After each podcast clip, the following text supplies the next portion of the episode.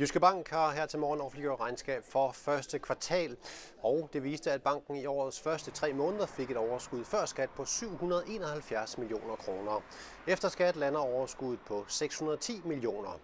Den gunstige udvikling på de finansielle markeder i første kvartal bidrager positivt med næsten 200 millioner kroner under posten kursreguleringer. Jyske Bank meddeler endvidere, at det igangværende aktietilbagekøbsprogram på 500 millioner kroner forhøjes med yderligere 500 millioner kroner, og at opkøbsperioden forlænges til udgangen af september i år. Og øh, så velkommen til dig, ordførende direktør Anders Stam. Et øh, første kvartals regnskab, der sådan resultatmæssigt flugter meget godt med det, det tilsvarende kvartal i 2018. Er det sådan en, en tilfreds bankdirektør, der kigger tilbage på årets start? Altså jeg vil sige det på den måde, jeg er mere glad for resultatet, efter jeg har set de nærmeste konkurrenters resultater, end var jeg før jeg så dem. Hvad betyder det? Jamen det betyder, at jeg synes faktisk, at vores resultat er ok. Jeg skal huske, at vi er jo tre dage længere fremme nu end, end femårsmarkeringen for sammenlægningen med BRF. Og når vi kigger tilbage på de fem år der, så synes jeg faktisk, at vi har nået nogle bemærkelsesværdige resultater. Vi øgede udlånen med 130 milliarder. Man skal huske på, vi blev handicappet af, at vi mistede for 87 milliarder kroner realkreditudlån i forbindelse med, at vi forlod samarbejde med Nykredit Totalkredit. Det har vi møjsommeligt slæbt hjem, og det har selvfølgelig påvirket vores regnskab gennem alle de år, vi har skulle slide det hjem. Vi har taget markedsandel på privatområdet, på realkreditområdet, på erhvervsområdet, på almindelig boligbyggeri. Vi har fået strømlignet produkter og processer, og øh, vi har markedets bedste obligationskurser sammen med, med en anden konkurrent. Det er bemærkelsesværdige resultater, og vi er stadigvæk inde i en vækstproces øh, på de her felter her.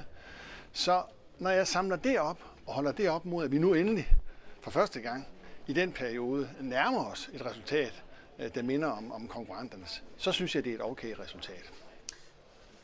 Og hvor er det så, kan man sige, hvor er det øh, stenen i skoen er henne? Hvad er det for en sten, der skal ryddes af vejen for, at du så kommer op på det niveau, som du siger, jeg vil gerne være, være endnu højere?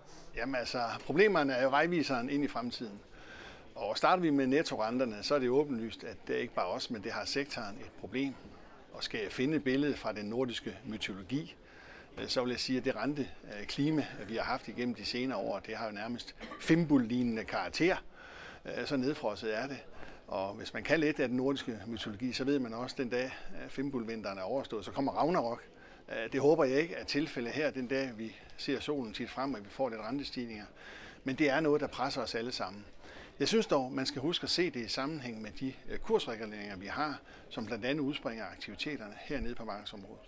Så er vores gebyrindtægter, som også er lavere end sidste år, men der er den lille krølle på halen, at vi har ingen afkastafhængige øh, indtægter i år på gebyrposten. Så derfor er den lidt svagere, end den var sidste år. Til gengæld så er kursreguleringerne jo noget bedre, så samlet set går vi jo frem i basisresultatet øh, før nedskrivninger.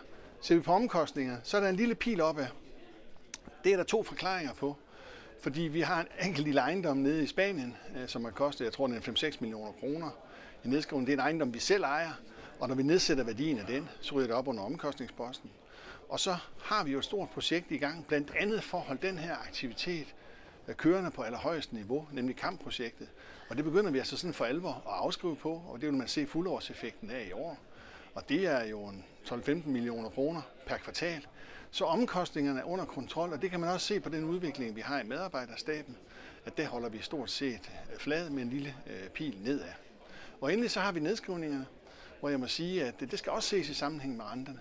På nedskrivningssiden har vi en, en lille indtægt, og den frygt, jeg havde øh, ved starten af tredje kvartal sidste år, den er indtil videre øh, blevet gjort til skamme. Og man skal bemærke, at vi tager altså, selvom vi tilbagefører de her 14 millioner, tror jeg det er, så har vi oven i det taget ledelsesmæssigt skøn på landbruget i negativ retning på godt 100 millioner kroner. Blandt andet med afsæt i, at de aktive priser, vi ser på nogle af de ejendomme, vi får handlet igennem, de er så altså sværere end det, vi hidtil har taget dem op til. Så på de ejendomme, hvor der er UIV, der har vi typisk øh, nu nedskrevet vores ejendomsværdier til et sted mellem 20 og 25 procent under det, der normalt er tilsynets officielle pris på 150.000 Øh, kroner per hektar. Så har vi endelig kursreguleringer, og de er selvfølgelig ramt øh, af, at vi ikke har en nordiske bank, øh, vi har kunnet sælge i år, men at vi har et lille kurstab der. Det er sådan en summa summarum billede på banken. Og så har vi jo så overskud til, på grund af de indtjeningsmæssige og meget stærke kapitalmæssige forhold, så har vi altså overskud til at kunne købe for 500 millioner kroner yderligere aktier tilbage.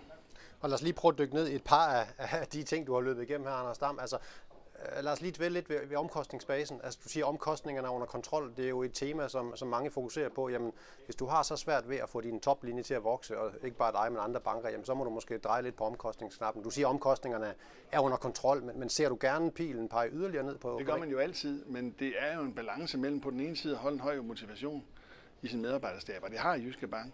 Og på den anden side også at foretage fornuftige langsigtede investeringer, der gør, at vi også er her om 4, 5 og 10 år. Og det er det, vi gør. Og der er man som ledelse nødt til at træffe de beslutninger, også selvom det pikker en lille smule opad. Og så skal man jo huske på, at vi bruger et sted mellem 200 og 250 millioner kroner på hvidvask, hvor jeg til gengæld også føler, at vi er godt med. Og når vi er færdige med tredje kvartal i år, så er de sidste par påbud, øh, som vi fik fra tilsynet, dengang øh, de offentliggjorde deres rapport for et års tid siden, så er vi på plads der også. Og nu taler du om, om investeringer, og hvis vi skal løfte det lidt uden for banken, så kan man jo også investere i, i andre banker. Altså, der, der er jo meget et tema omkring sektoren i øjeblikket, der hedder, at vi står måske foran en, en konsolideringsfase, når konjunkturen sådan måske for alvor klinger af. Hvor står Jyske Bank øh, i, i den kommende konsolideringsfase? Ja, det ved vi reelt ikke. Altså, nu må vi se, hvor længe den her fimbul tilstand den gør sig gældende på rentemarkederne, og hvad det afløses af.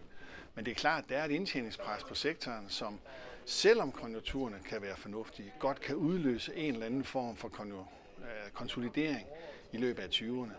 Jamen, vi er klar, hvis nogen øh, byder op til dans, og så må vi se, om der er nogen, der, der gør det. Og kort her sidst, lad os lige vende øh, altså meldingen om, at Jyske Bank forhøjer det i gang med en aktie til, tilbagekøbsprogram. I var i gang med at købe aktier tilbage for 500 millioner kroner, og nu siger de, at vi kommer med en, en halv milliard kroner yderligere. Er det, sådan, er det stilen fremadrettet? Altså bliver det på aktie tilbagekøb, I kommer til at belønne aktionærerne? Jamen altså, vi gør jo det, som vi har sagt igennem mange kvartaler nu, at hver kvartal vurderer bestyrelsen på baggrund af indtjenings- og kapitalforholdene, er der plads til enten et udbytte eller et aktietilbagekøb. Og med de priser, der er på alternativ kapital, holdt op mod vores aktiekurs, så finder bestyrelsen altså, at det er mest fornuftigt at købe aktier tilbage. Tak for kommentaren her til morgen, Anders Dam, og øh, tak fordi du kiggede med. Du finder meget mere om regnskabet fra Jyske Bank på jyskebank.dk. God fornøjelse med det.